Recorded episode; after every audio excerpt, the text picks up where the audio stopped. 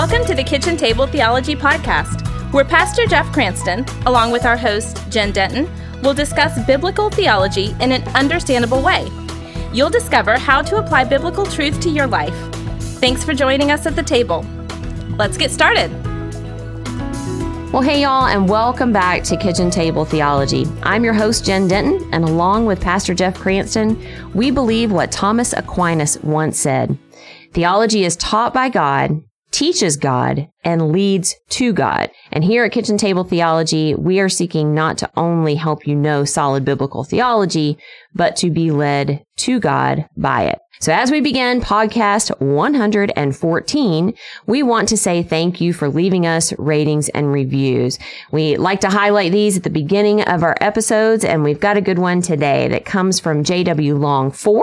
And it says this, thank you both and the crew behind the podcast. Being in Bluffton, I am a low country community church guy, so I'm delighted to say how enjoyable the Kitchen Table Theology series has been for me. And again, thank you very much. That is very kind of you. And I will speak for the special shout out to the crew mm. because it does take a lot to get all of this out. It takes a village. Yes, it does take a village. So special shout out to Jamie Hubbard, who is doing our digital behind the scenes today and to Tiffany Coker, who does Tiff, Jamie, John so many does things. some. Yep. Danny with Streamline That's right, Podcast. with Streamline Podcast. So thank you, John W. Long, for for noting well, we don't know crew. if it's John. It's J.W. Long. Oh, I just assumed. Yeah. I did. Okay. Well, sorry you're- to whatever prob- well, J. You J. probably person. have a high percentage of being James. correct. Could be. Oh, could be lots of things. Well, Are we thank you, at all? whoever you are. it is very nice of you, and we do It really, is. really appreciate it. And if you're thinking, well,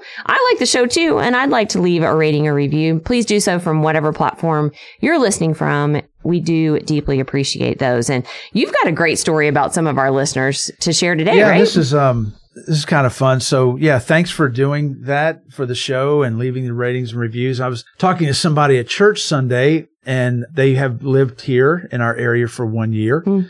and they're from South Dakota. And recently went back to South Dakota, went back to their home church, and this lady was asked by her pastor, "Have you been able to find a church yet?" She goes, "Oh yeah, it's right there where we live, Low Country Community Church." And the pastor said, "Oh yeah, that's Jeff Cranston and and Jen, and the that's the theology podcast oh my goodness. in South Dakota." so we don't know how we made it to South Dakota, but hello, South Dakota.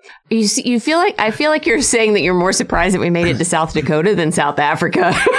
Well, yeah, it's, in some ways, it's it's it's funny where this winds up. So you and I have to be minding our p's and q's out there now that we're we're so famous. We're we've gotten we all the way to we've made it all the way to. and respectful of the South. But I think that's pretty cool. Yes, Uh, I- that's so, cool. So cool. thank you, Yeah. uh, thank you for listening out there. Well, thank you as well. And we are still working through a list called 33 Things That Happen at the Moment of Salvation from Dr. Lewis Sperry Chafer.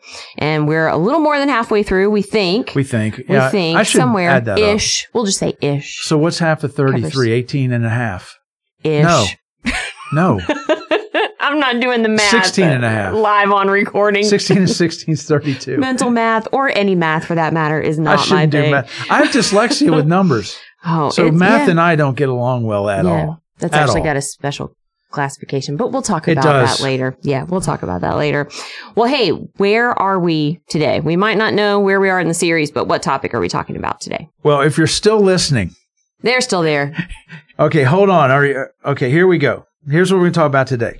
Through the baptism of the Holy Spirit, hmm the Christian is joined to Christ. You agree with that so far? Yes. Okay, so he or she therefore partakes of all that Christ is, and there is imparted to the believer instantaneous at salvation, which that's been a key theme for us Mhm. recently. Here's what happens. Eternal life, imputed righteousness, positional sanctification. We are perfected forever. We're made accepted in the beloved one, and we're made part of the inheritance. Okay, that's a lot more than one thing. I feel like we just we just went down a totally different like Vesuvius of Okay, things that are just coming out. How about how about us say it like this? Instantaneously, at the moment of salvation, the new believer is declared acceptable to God by Jesus Christ. Why didn't I say that the first time? Oh, so that's the umbrella statement. So then Yes. are all of these things underneath them that you just listed, are those kind of the, the raindrops under the umbrella? The that, raindrops under that the are, that are the umbrella. sub points of, Yeah. of sorts. Yes, abs- absolutely. Again, eternal life, hmm imputed righteousness, positional sanctification, perfected forever, made accepted in the beloved one, and made part of the inheritance. Well, that's a lot. And we could probably just end for today. Yeah, except we know what none of it means. Maybe not. So it seems logical to me that we just work ourselves through each of these so that we do have a clearer understanding. Briefly, we will. Briefly. So you said the first one is eternal life. And of course, we've covered this in many ways here in the podcast. But what does this mean in the context of what we're talking about today? Okay, there's a key verse here, John 20, 31. So how about reading that for us, please? But these things are written so that you may believe that Jesus is the Christ, the Son of God, and that by believing you may have life in his name. By believing in him, we have life in his name. What life? Eternal life.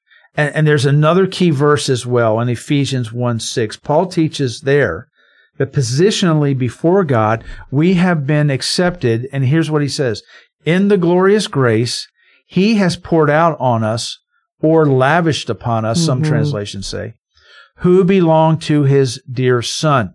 His dear son is also often translated as God's beloved. So that's Jesus, whom the Father loves. He's the beloved. hmm And the verb beloved or beloved, I think most people say beloved, but if you grow up Southern Baptist, it's beloved. Well, I see. Beloved, let us love one another. well, First however you John say it. 4, 7, and 8. Do you remember that song? Beloved. Yeah. I didn't know we were going to go there, Yeah, but thanks. We did. The verb beloved, is that a verb or a noun? Whatever it is. Sorry, I digress. but here's the deal it's in a tense in the Greek language that means the Father loved the Son in the past and he persistently loves him into the present. Mhm. So in the Greek, that's called the perfect tense. Mhm. So in other words, the Father's love for the Son is permanent. And he says in the glorious grace. So that shows where God places the believer's location, so to speak. We are in the sphere of Christ in the beloved. So God's acceptance of us is in the circle of his beloved son. Does that make sense or am Mhm. I losing us? No, I think We're you good? got us. Yeah. Okay. So Jesus is the object of God's love, so so are we. And God associates our acceptance to him with the son whom he loves. So here's a good way to say that maybe. Since God loves the son and believers are in the son, we are the objects of God's love and acceptance. And and we still get stuck on that, right? I, I don't think that's something we can ever really fully understand or No, I don't fully. think so. I, I don't. I think our little human brains are not mm-hmm. not equipped for that because that's a love of depth and significance. More and, than we know. and Yeah. more than we can imagine. So when we look back on why God should bless us, it's simply because of His grace, because Right. we didn't do anything. In Mhm. fact, we probably did a lot of things to Not deserve it. yeah, exactly. Exactly. So this is why we should just live in a constant state of gratitude. Mhm. So to this point, he accepts us in giving us eternal life. And then you said we're accepted in Christ, in Christ to God and mentioned imputed righteousness. Now, I love this term because it allows us to do what we love to do here at Kitchen Table Theology, and that's dig a little bit deeper into kind of a, a wonky statement that we don't necessarily hear every day.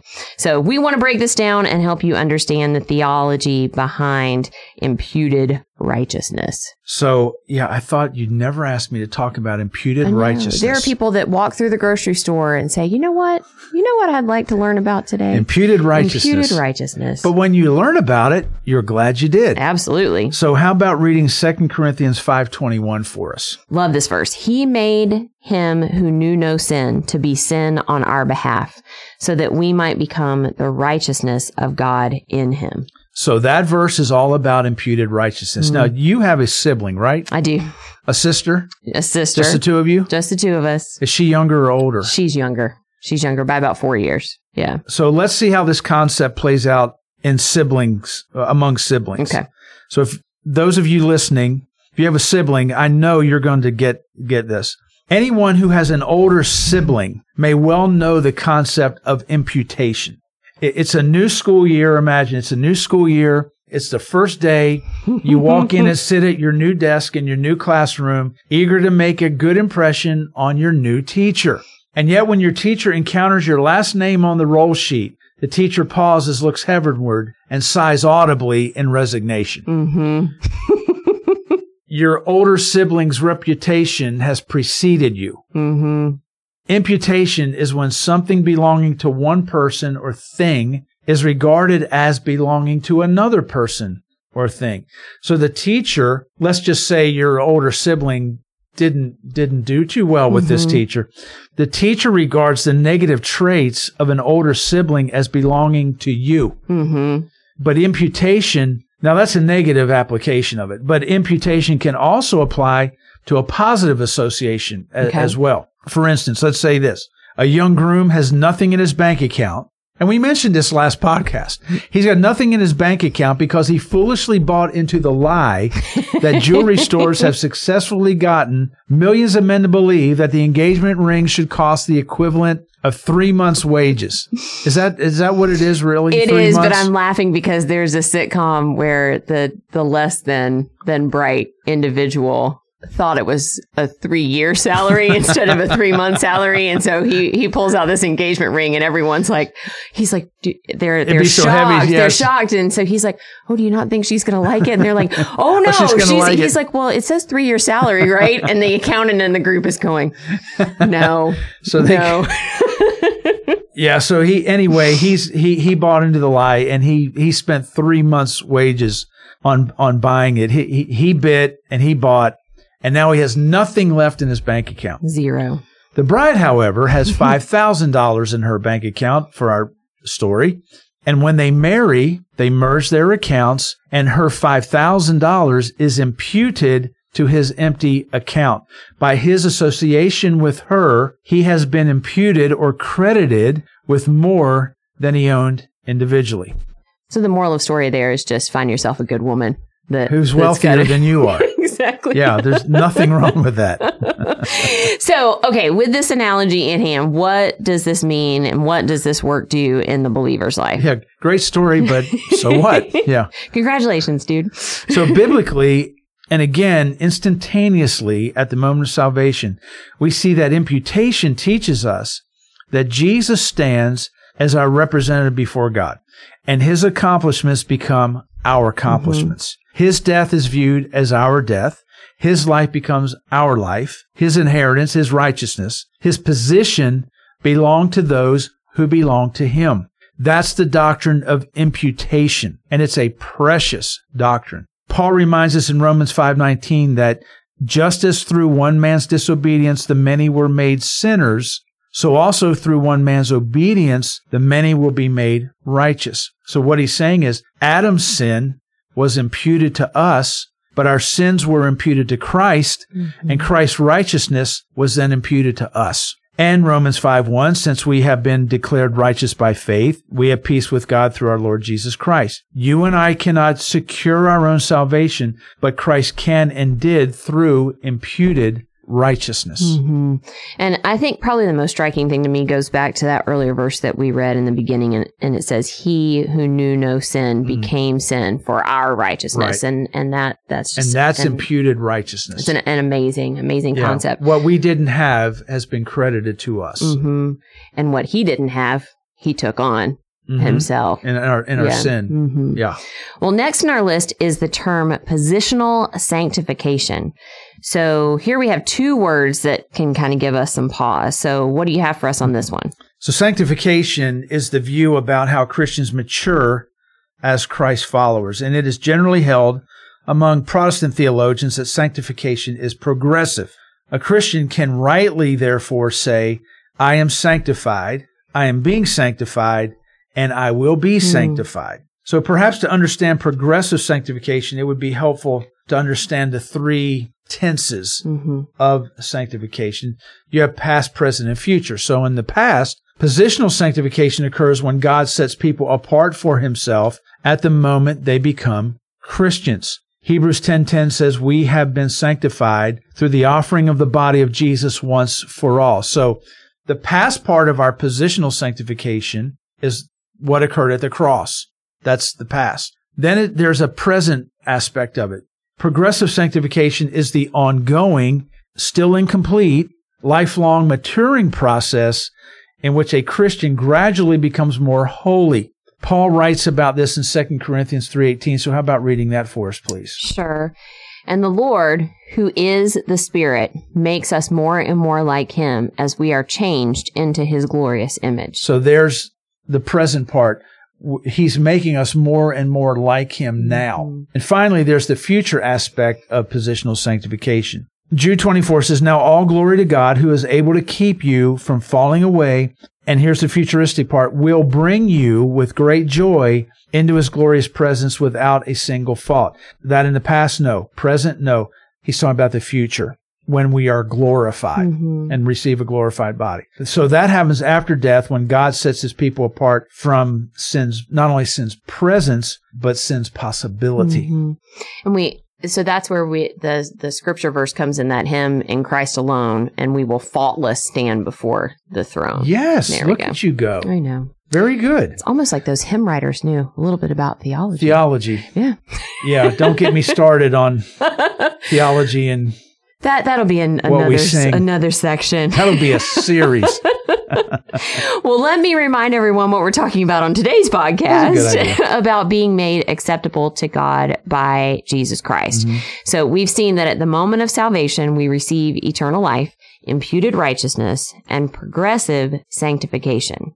And P.S. Jeff, you also mentioned being forever perfected. So what does that mean? Forever perfected. Perfected. Forever perfected. In in Hebrews ten fourteen, we find pretty all encompassing words. For by that one offering, that's Christ's sacrifice, he forever made perfect those who are being made holy. So there in that one verse, you've got two of these aspects. you've got forever perfected and the progressive sanctification who are being made holy. And we now know because we're smarter theologians that that's the present tense of mm-hmm. the sanctification. I feel like I confused everybody. So let me stop and just keep going. All right. So this applies to every believer. It relates to our standing, this, this part about being forever perfected and our position in Christ. Now, our union with Christ in God's eyes secures the perfection of the Son of God for the child of God.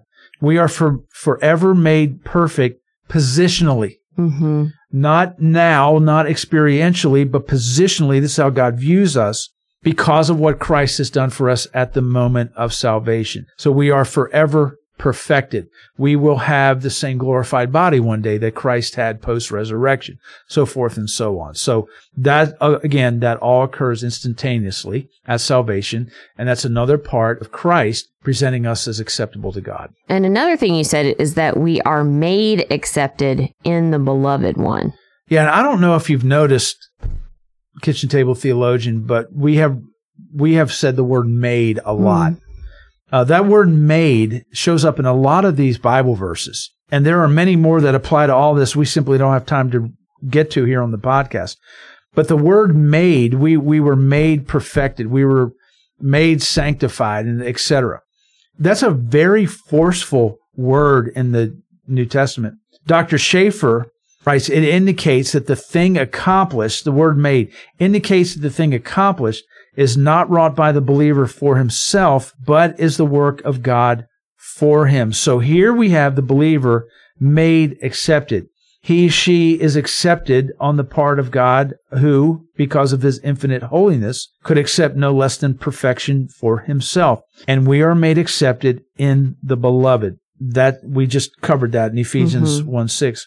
Without the slightest strain upon his holiness, God the Father accepts those who are in union with his son, and that glorious fact that the one who is saved is accepted constitutes yet another measureless feature of the divine grace of God. Mm-hmm. Well, now as we reach our last principle, we made we are made part of the inheritance. What does that mean? So there's the word made again. Made again. Made part of the inheritance. Nothing I'm doing. This is what God's doing for me. Okay. Mm-hmm. So the key verse here is Colossians 1:12. How about reading that? He has enabled you to share in the inheritance that belongs to his people who live in the light.